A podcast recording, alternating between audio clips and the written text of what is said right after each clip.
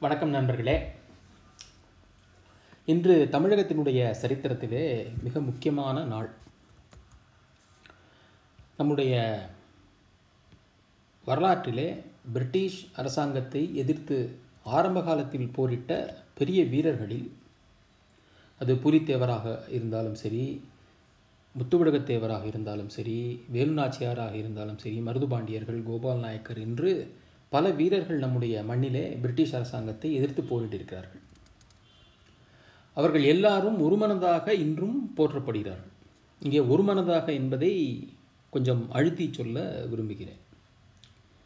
ஏனென்றால் இப்படி போரிட்ட வீரர்களில் ஒரே ஒருவர் மட்டும் மாறுபட்ட கருத்துக்களை இன்றும் எதிர்கொள்கிறார். அவர்தான் வீரபாண்டிய கட்டபொம்மன். ஒரு சாரர் அவரை சில காரணங்களுக்காக கொள்ளைக்காரர் என்று இன்றும் வர்ணிப்பதை நாம் காண்கிறோம். அதற்கெல்லாம் சில அஜெண்டாக்கள் இருக்கின்றன. இப்பொழுது அதற்குள் நாம் செல்ல வேண்டாம். ஆனால் அப்படிப்பட்ட ஒரு கருத்து ஒரு பக்கம் நிலவுகிறது. இன்னொரு பக்கம் ஆப்போசி போன்றவர்களால் அவர் ஏதோ இன்னொரு பெரிய உயரத்திற்கு எடுத்து செல்லப்பட்டு நடிகர் திலகம் சிவாஜி கணேசன் எடுத்த வீரபாண்டிய கட்டபொம்மன் படத்தை படத்தின் அடிப்படையிலே அவர் இன்னொரு பெரிய உயரத்திற்கு எடுத்துச் செல்லப்பட்டு பெரும் வீரர் என்றெல்லாம் புகழப்படுகிறார். இதில் உண்மை எங்கிருக்கிறது என்று நாம் பார்த்தோமானால் எப்பொழுதும் நாம் பார்ப்பது போல இரண்டு அதீதங்களுக்கு நடுவே தான் உண்மை இருக்கிறது. இதற்கு என்ன ஆதாரம் என்று கேட்டால் நம்முடைய வரலாற்றினுடைய குறிப்புகளில் அந்த காலகட்டத்தில் எழுதப்பட்ட சில குறிப்புகளை வைத்து பார்ப்போமானால் உண்மையில் கட்டபொம்மன் என்பவர் யார்? அவருக்கு அவருடைய இடம் என்ன? தமிழக விடுதலை போரிலே தமிழகத்தில் பிரிட்டிஷை எதிர்த்து நிகழப்பட்ட நிகழ்த்தப்பட்ட போரிலே அவருடைய இடம் என்ன என்பதை ஓரளவுக்கு நாம் அவதானிக்கலாம். அதை கவனிப்பதற்கு முன்னால் ஒன்று சொல்ல வேண்டும். இந்த கட்டபொம்மன் கட்டபொம்மனை கொள்ளைக்காரர் என்று சொல்லக்கூடியவர்கள் எதை வைத்து சொல்கிறார்கள்? எந்த ஆதாரத்தை வைத்து என்று பார்த்தால் இரண்டு முக்கியமான ஆதாரங்களை அவர்கள் காட்டுகிறார்கள். ஒன்று பிரிட்டிஷ் அரசாங்கமே அவரை அப்படி சொன்னது என்று. எவன் நம்மை எதிர்த்து போரிட்டானோ அவனை பெரும் பெருமளவில் புகழ்வது என்பது நம்முடைய சரித்திரத்திலே காண கிடைக்காதது. ஆகவே பிரிட்டிஷ்காரர்கள் அவனை கொள்ளைக்காரன் என்று சொன்னதால் மட்டுமே அவன் கொள்ளைக்காரனாகிவிட மாட்டான். அதே போல கட்டபொம்மனுக்கு எதிரியாக விளங்கிய எட்டயபுரம் பண்ண ஜமீன்தார் அவர்கள் உடைய குறிப்புகளில் அதே போன்ற கொள்ளைக்கார் என்ற குறிப்பு இருந்தது என்பதையும் அவர்கள் காட்டுகிறார்கள். அவர்கள் இருவரும் எதிரிகள். எப்படி பிரிட்டிஷ்காரர்கள் கட்டபொம்மனுக்கு எதிரியோ அதே போல எட்டயபுரத்தாரும் அவருக்கு எதிரிகளாக இருந்தது இருந்தார்கள் என்பதை நாம் பார்க்கிறோம். ஆகவே இதை வைத்துக்கொண்டு மட்டும் அவனை கொள்ளைக்காரன் என்று பார்க்க முடியுமா என்றால் முடியாது. ஆகவே நம்முடைய கட்டபொம்மனுடைய பின்னணி என்ன? வீரபாண்டிய கட்டபொம்மன் என்பவன் யார்? என்று கொஞ்சம் ஆராய்ந்து பார்ப்போமானால் இந்த நாயக்கர் ஆட்சி காலத்திலே பிரிக்கப்பட்ட பாளையங்களில் ஒன்றாக பாஞ்சாலங்குறிச்சி முதலில் இல்லை என்பது நமக்கு தெரிகிறது. ஆகவே இந்த பாளையம் என்பது பின்னால் வந்திருக்க வேண்டும். கட்டவனுடைய சரித்திரம் நமக்கு என்ன சொல்லுகிறது என்றால் ஜெகவீர பாண்டியன் என்பவர் அந்த பாஞ்சாலங்குறிச்சியினுடைய பாளையத்தின் அதிபராக இருந்தார். அவருக்கு கெட்டி பொம்மு என்பவர் மந்திரியாக இருந்தார். ஜெகவீர பாண்டியனுடைய மறைவுக்கு பிறகு அந்த பாளையம் கெட்டி பொம்மியினுடைய பொறுப்பில் சென்றது. அவருடைய வம்சாவளியில் வந்தவர் தான் இந்த கட்டபொம்மன். இவருடைய இயற்பெயர் வீரபாண்டியன். ஆகவே வீரபாண்டிய கட்டபொம்மன் என்று அழைக்கப்பட்டார் என்று அவருடைய அவருடைய ஆதி சரித்திரம் நமக்கு தெரிவிக்கிறது. அந்த பாஞ்சாலங்குறிச்சி பாளையத்தின் ஆட்சி பொறுப்பை அவர் ஆயிரத்தி எழுநூற்றி தொண்ணூற்றி ஒன்றாம் ஆண்டு ஏற்றுக்கொள்கிறார். அந்த காலகட்டத்தில் எந்த மாதிரியான நிலைமை தமிழகத்தில் நிலவியது என்று கொஞ்சம் பார்த்தோமானால் பெரும் குழப்பத்தில் தமிழகம் அப்பொழுது ஆழ்ந்திருந்தது. கர்நாடிக் வார்ஸ் என்று அழைக்கப்பட்ட இந்த கர்நாடக சண்டைக்கு பிறகாக பிரெஞ்சுக்காரர்களின் பலம் ஒடுங்கி பிரிட்டிஷ்காரர்களின் பலம் வலுக்க ஆரம்பித்தது. அவர்கள் ஆதரவு தெரிவித்த முகமது அலி ஆற்காட்டு நவாப்பாக மீண்டும் பதவியில் அமர்த்தப்பட்டார். இந்த ஆற்காட்டு நவாப் என்ற பதவி எப்படி வந்தது என்று பார்த்தோமானால் அவுரங்கசீப் தென்னகத்தை தன்னுடைய பிரதிநிதியாக ஹைதராபாத் நிஜாம் என நியமித்தார். அந்த ஹைதராபாத் நிஜாம் தமிழகத்தின் கேரளா உள்ள பகுதிகளில் தன்னுடைய நிர்வாகத்தை கவனிப்பதற்காக இந்த ஆர்காட் நவாப் என்ற பதவியை ஏற்படுத்தினார். அதற்கு பதவி சண்டையெல்லாம் வந்தது. அதற்கு பின் பிரிட்டிஷ்காரர்கள் முகமது அலியையும் பிரெஞ்சுக்காரர்கள் சந்தா சாஹிப்பையும் ஆதரித்தார்கள். பிறகு சந்தா சாஹிப் கொல்லப்பட்டு முகமது அலி பதவியேற்றார். அப்படி ஏற்றாலும் முகமது அலிக்கு பெரும் கடன் இருந்தது. ஆகவே இந்த கடன் தொல்லையை எப்படியாவது நாம் சரிக்கட்ட வேண்டும் என்ற காரணத்தினாலே அந்த தமிழகத்தில் தன்னுடைய ஆளுகைக்கு உட்பட்ட பகுதிகளில் வரி வசூலிக்கும் உரிமையை அவர் பிரிட்டிஷ்காரர்களுக்கு எழுதி கொடுத்து விட்டார். இது நல்ல சமயம் என்பதை பிரிட்டிஷ்காரர்கள் புரிந்து கொண்டு தன்னுடைய ஆட்சியை நிறுவ வேண்டும் என்ற ஒரு எண்ணத்தோடு இந்த வரி வசூலை மிக கடுமையாக அமல்படுத்த ஆரம்பித்தார்கள். அதை பற்றி பல கடுமையான கதைகள் உண்டு. நிலங்களை அபகரிப்பது கால்நடைகளை அபகரிப்பது அதை எதிர்ப்பவர்களை துன்புறுத்தி கொல்லுவது என்பது போன்ற பெரும் கொடும் செயல்கள் பிரிட்டிஷ்காரர்களால் நிகழ்த்தப்பட்டன. அவர்களுடைய படைபலமும் ஆயுத பலமும் அதற்கு துணையாக இருந்தன. இதை சில பாளையக்காரர்கள் எதிர்க்க முற்பட்டார்கள். பூலித்தேவர் முத்துவடுகநாதர் பிறகு வேலுநாச்சியார்.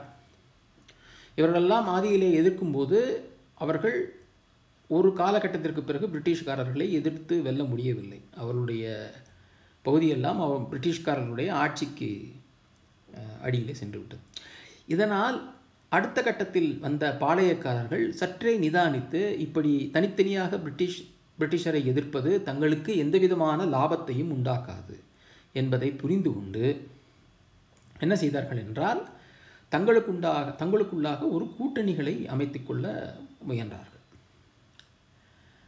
அப்படி பார்த்தோமானால் மருது சகோதரர்கள் சிவகங்கை ராமநாதபுரம் அதன் சுற்றுப்புறத்தில் உள்ள பாளையக்காரர்களை ஒன்றிணைத்தார்கள்.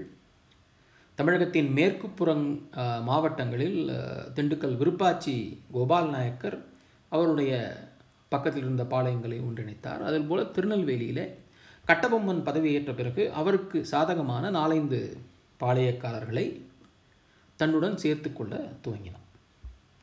நாகலாபுரம் ஏழையாரன் பண்ணை கோலார்பட்டி போன்ற பாளையங்கள் கட்டபொம்மனுக்கு துணையாக வந்தன. எப்படி இப்படி? ஆனால் இவர்களுடைய ஒரு குறிக்கோள் என்னவென்றால் உடனடியாக பிரிட்டிஷரை எதிர்த்து போரிட முடியாது என்பதில் அவர்கள் தெளிவாக இருந்தார்கள். அதற்கான சரியான காலம் நேரமும் வரும். இதை ஒரு கூட்டு தாக்குதலாகத்தான் நிகழ்த்த வேண்டும் என்ற ஒரு எண்ணம் அவர்களுக்கு இருந்தது. எப்படி திருவள்ளுவர் அவருடைய குரலில் கூறுகிறார்களோ கொக்கக்க கூம்பும் பருவத்து மற்றதன் குத்தக்க சீர்த்த இடத்து. சரியான காலத்திலே எப்படி கொக்கு காத்திருந்து மீனை கொத்துகின்றதோ அதே போல சரியான காலத்தில் நம்முடைய தாக்குதல் நிகழ்த்தப்பட வேண்டும் என்பதிலே இவர்களுக்கு எந்தவிதமான மாற்று கருத்தும் இல்லாமல் இருந்தது.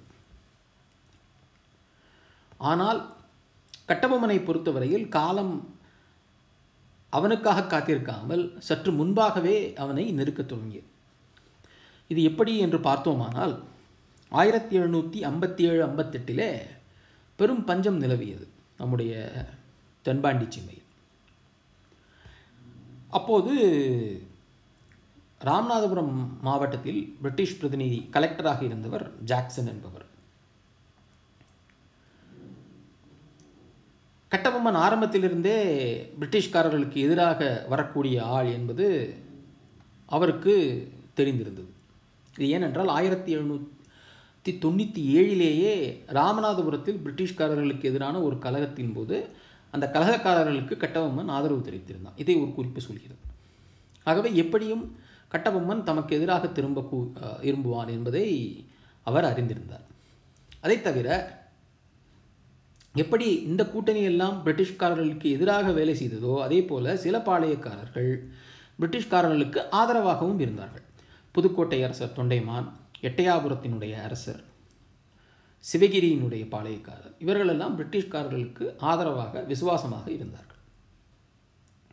இதனாலேயே எட்டயபுரத்திற்கும் பால் பாஞ்சாலங்குறிச்சிக்கும் இடையே ஒரு பகை நிலவியது. வீரபாண்டிய கட்டபொம்மனுக்கு இரு தம்பிகள் சிவத்தையா ஊமைத்துறை. இதில் ஊமைத்துறை என்பவர் கிட்டத்தட்ட ஊமைதான். அவரால் அதிகம் பேச முடியாது. ஆனால் இருவரும் பெரும் வீரர்கள். இதைத் தவிர வெள்ளையத்தேவரும் அங்கே அவருடைய தளபதியாக பணியாற்றி கொண்டிருந்தார். இவர்களெல்லாம் பெரும் வீரர்கள் என்பதால் எட்டயபுரத்தின் மீது போர் தொடுத்து அதனுடைய எல்லைப்புறங்களை சூறையாடுவி அவர்களுடன் போர்துடுவது இவர்களுடைய வழக்கமாக இருந்தது. இது நம்முடைய தமிழகத்தில் அரசர்கள் பண்டை காலம் முதல் செய்வதுதான். இது ஏதோ இவர்கள் தான் புதிதாக செய்வது என்று தெரியவில்லை. எதிரிகள் மீது போர் தொடுத்து அவர்களுடைய செல்வங்களை கவர்ந்து வருவது என்பது தொன்று தொட்டு வந்தது. இது கட்டபொம்மன் மட்டும் முதலில் சென்றதில்லை. அதனாலேயே அவரை கொள்ளைக்காரர் என்று எட்டையாபுரக்காரர்கள் புகார் சொல்லினார். தமக்கு விசுவாசமான ஒரு பாளையக்காரர் கட்டபொம்மனை எதிர்த்து புகார் சொல்வார் என்பதை என்பதையும் இந்த ஜாக்சன் கவனத்தில் கொண்டிருந்தார். அதை தவிர வரி பாக்கியும் இருந்தது என்பது அவருடைய கவனத்திற்கு கொண்டு செல்லப்பட்டது. இதன் காரணமாக ஜாக்சன் கட்டபொம்மனை நெருக்கடிக்கு ஆளாக்கினார். பலவிதமான பிரச்சனைகள் காரணமாக. ஆனால் கட்டபொம்மனோ இந்த வருடம் வறட்சி அதிகமாக இருக்கிறது ஆகவே எங்களால் வரி கட்ட முடியாது என்று அவருக்கு பதிலெழுதி கொண்டிருந்தார். இதை தவிர தேசக்காவல் வரி என்று ஒரு வரி உண்டு. அரியநாத முதலியார் பாளையக்காரர்களை பிரித்தபோது அவர்கள் தனியாக படைகளை வைத்துக்கொள்ள அனுமதி கொடுத்தார் ஒவ்வொரு பாளையத்திற்கும். அந்த படை அந்த பாளையத்தை பாதுகாக்க ஏற்பட்ட படை. ஏதாவது திருடர்களாலோ இல்லை மற்ற எதிரிகளாலோ தொல்லை வந்தால் அந்த பாளையத்தை காக்கும் பொருட்டு அந்த படை இருந்தது. அதே போன்று மத்தியில் உள்ள நாயக்க அரசு போர்களில் ஈடுபடும் போது இந்த படை அங்கே சென்று அவர்களுக்கு ஆதரவான போர்களில் ஈடுபடும்.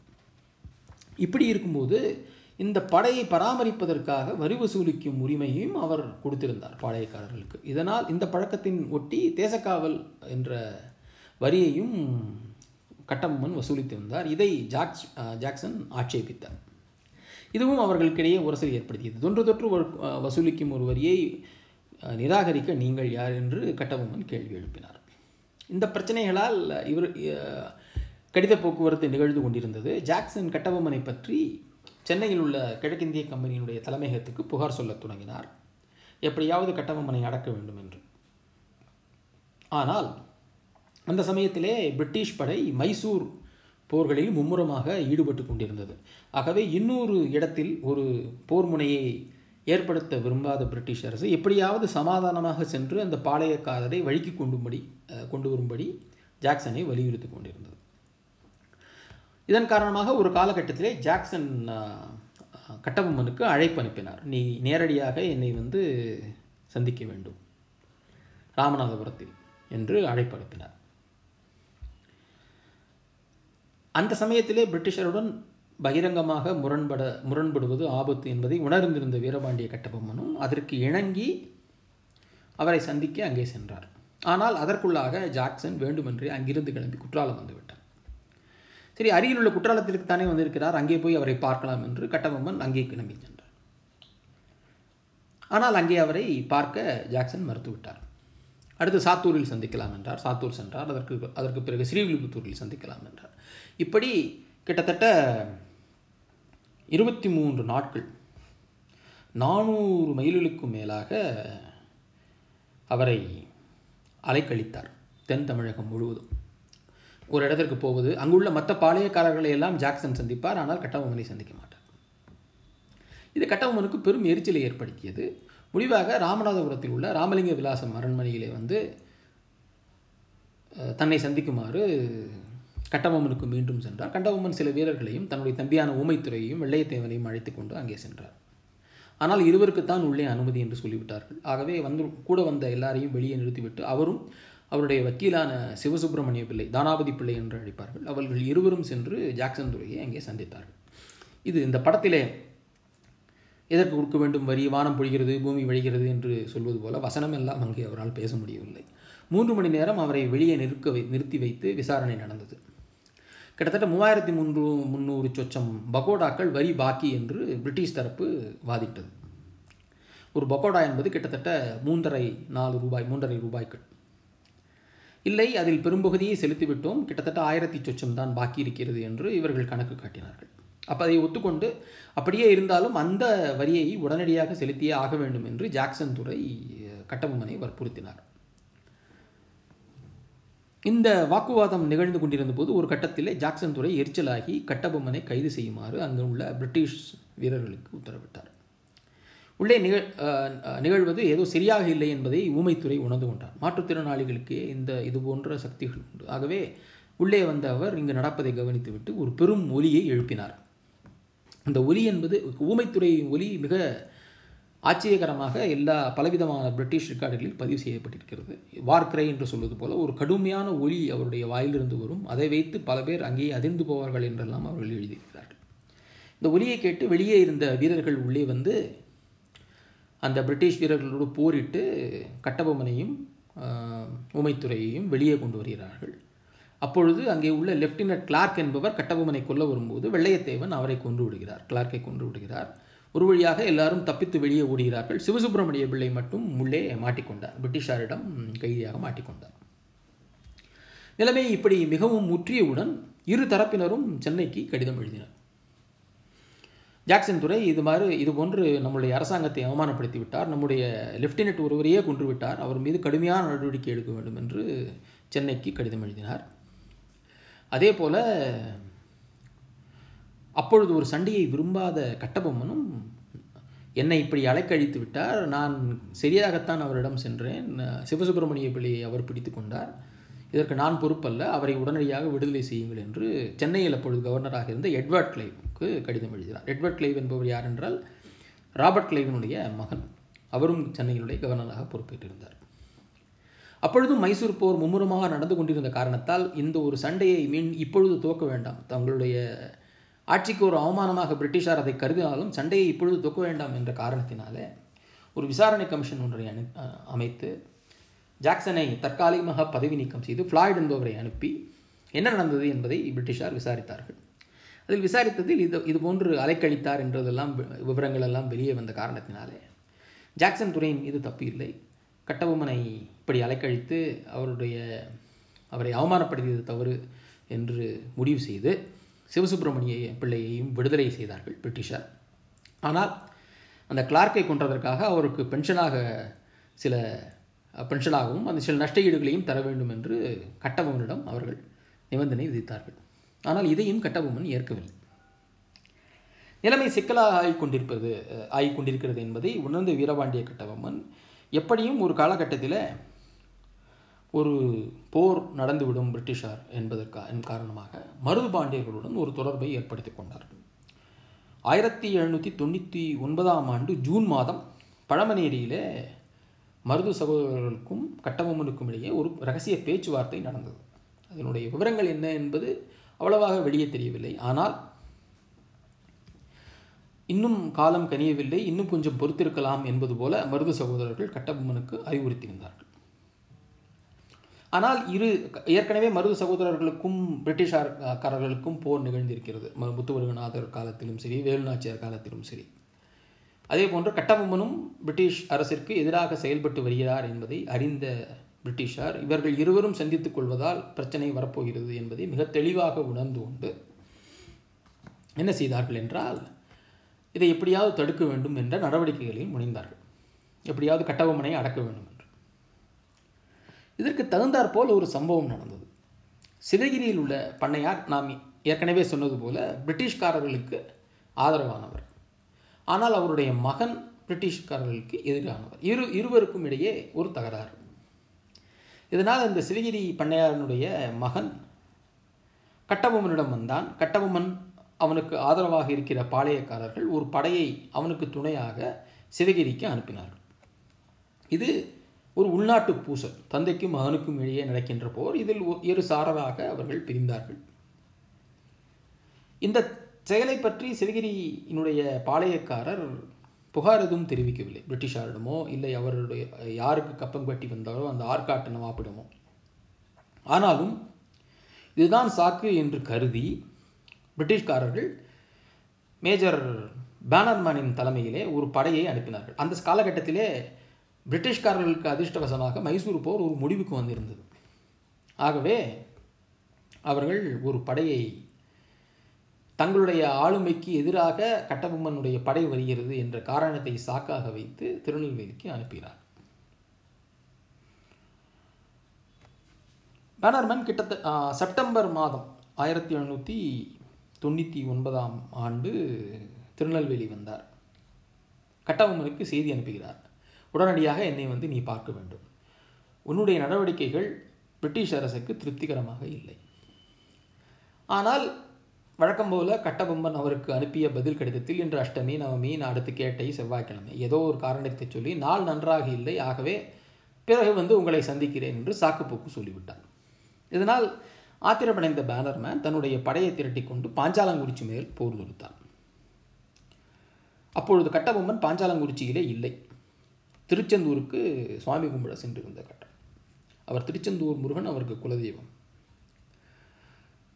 அவருடன் ஊமைத்துறையும் சென்றிருந்தார். வெள்ளையத்தேவர் மட்டுமே இருந்தார் பாஞ்சாலங்குறிச்சியில். ஆனாலும் கடுமையான போர் ஆரம்ப போரிலே பிரிட்டிஷ் படை படைகளுக்கு பதிலடி கொடுத்தார் வெள்ளையத்தேவன் அந்த போரிலே அவர் உயிர் இறக்கவும் நேரிட்டது. ஆனால் அதற்குள்ளாக கட்டபொம்மன் ஊமைத்துறை போன்றவர்கள் வந்து விட்டார்கள். போர் தொடர்ந்தது. ஊமைத்துறை பொறுப்பேற்றுக் கொண்டார்.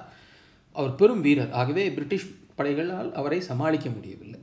பெரும் பின்னடைவு ஏற்பட்டது.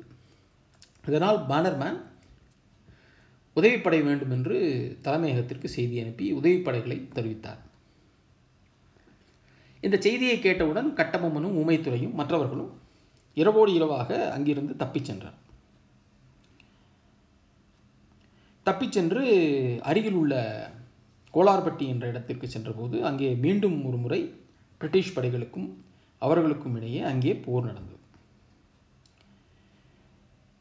அந்த போரிலே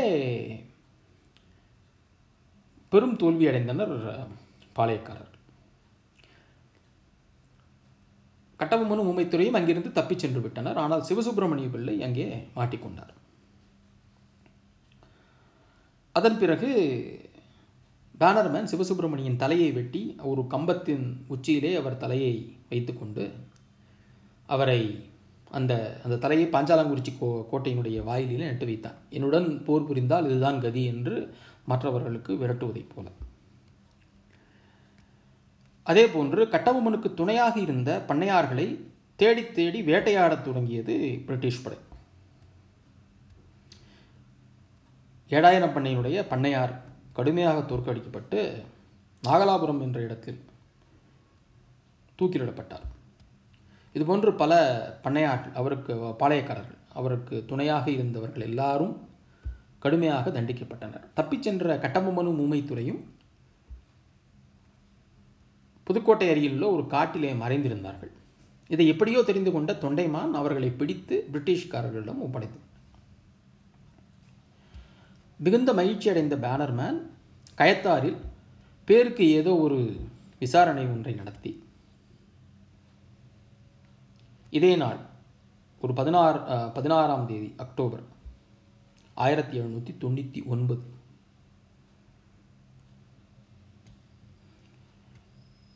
அவரை தூக்கிடும்படி உத்தரவிட்டான். அவனுக்கு துணையாக இருந்த ஊமைத்துறை சிவத்தையா ஆகியோர்களை பாஞ்சாலங்குறிச்சியினுடைய கோட்டையிலே சிறை வைக்கும்படியும் அவன் உத்தரவிட்டான். தமக்கு எதிராக திரும்புபவர்களுக்கு இதுதான் கதி என்பதை மிக தெளிவாக வரி வலியுறுத்த விரும்பிய பேனர்மேன்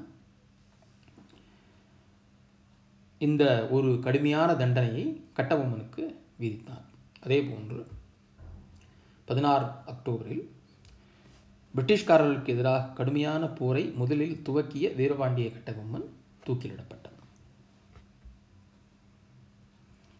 அவனுடைய வீரத்தை பேனர்மேன் மிக தெளிவாக புகழ்ந்திருக்கிறார். அவன் தூக்கிலிடப்படும் போது தலை நிமிர்ந்து நடந்து அந்த தூக்கு மேடையில் ஏறியதை அவர் மிக தெளிவாக எழுதியிருக்கிறார் அவர் என்ன எழுதியிருக்கிறார் என்றால் it may not be amiss here to observe that the manner and behavior of the polyglot during the whole time of his being before those who were assembled yesterday at the examination which took place were undaunted and supercilious. He frequently eyed the Etayapur polyglot, who had been so active in attempting to secure his person, and the polyglot of Sivagiri with an appearance of indignant scorn. And when he went out to be executed, he walked with a firm and daring air, and cast looks of sullen attempt on the polygons to his right and left as he passed. It was reported to me that, in his way to the place of execution, he expressed some anxiety for his dumb brother, Umaiturai, alone, and said, when he reached the foot of the tree on which he was hanged, that he then regretted having left his fort, in the defense of which it would have been better for him to have died.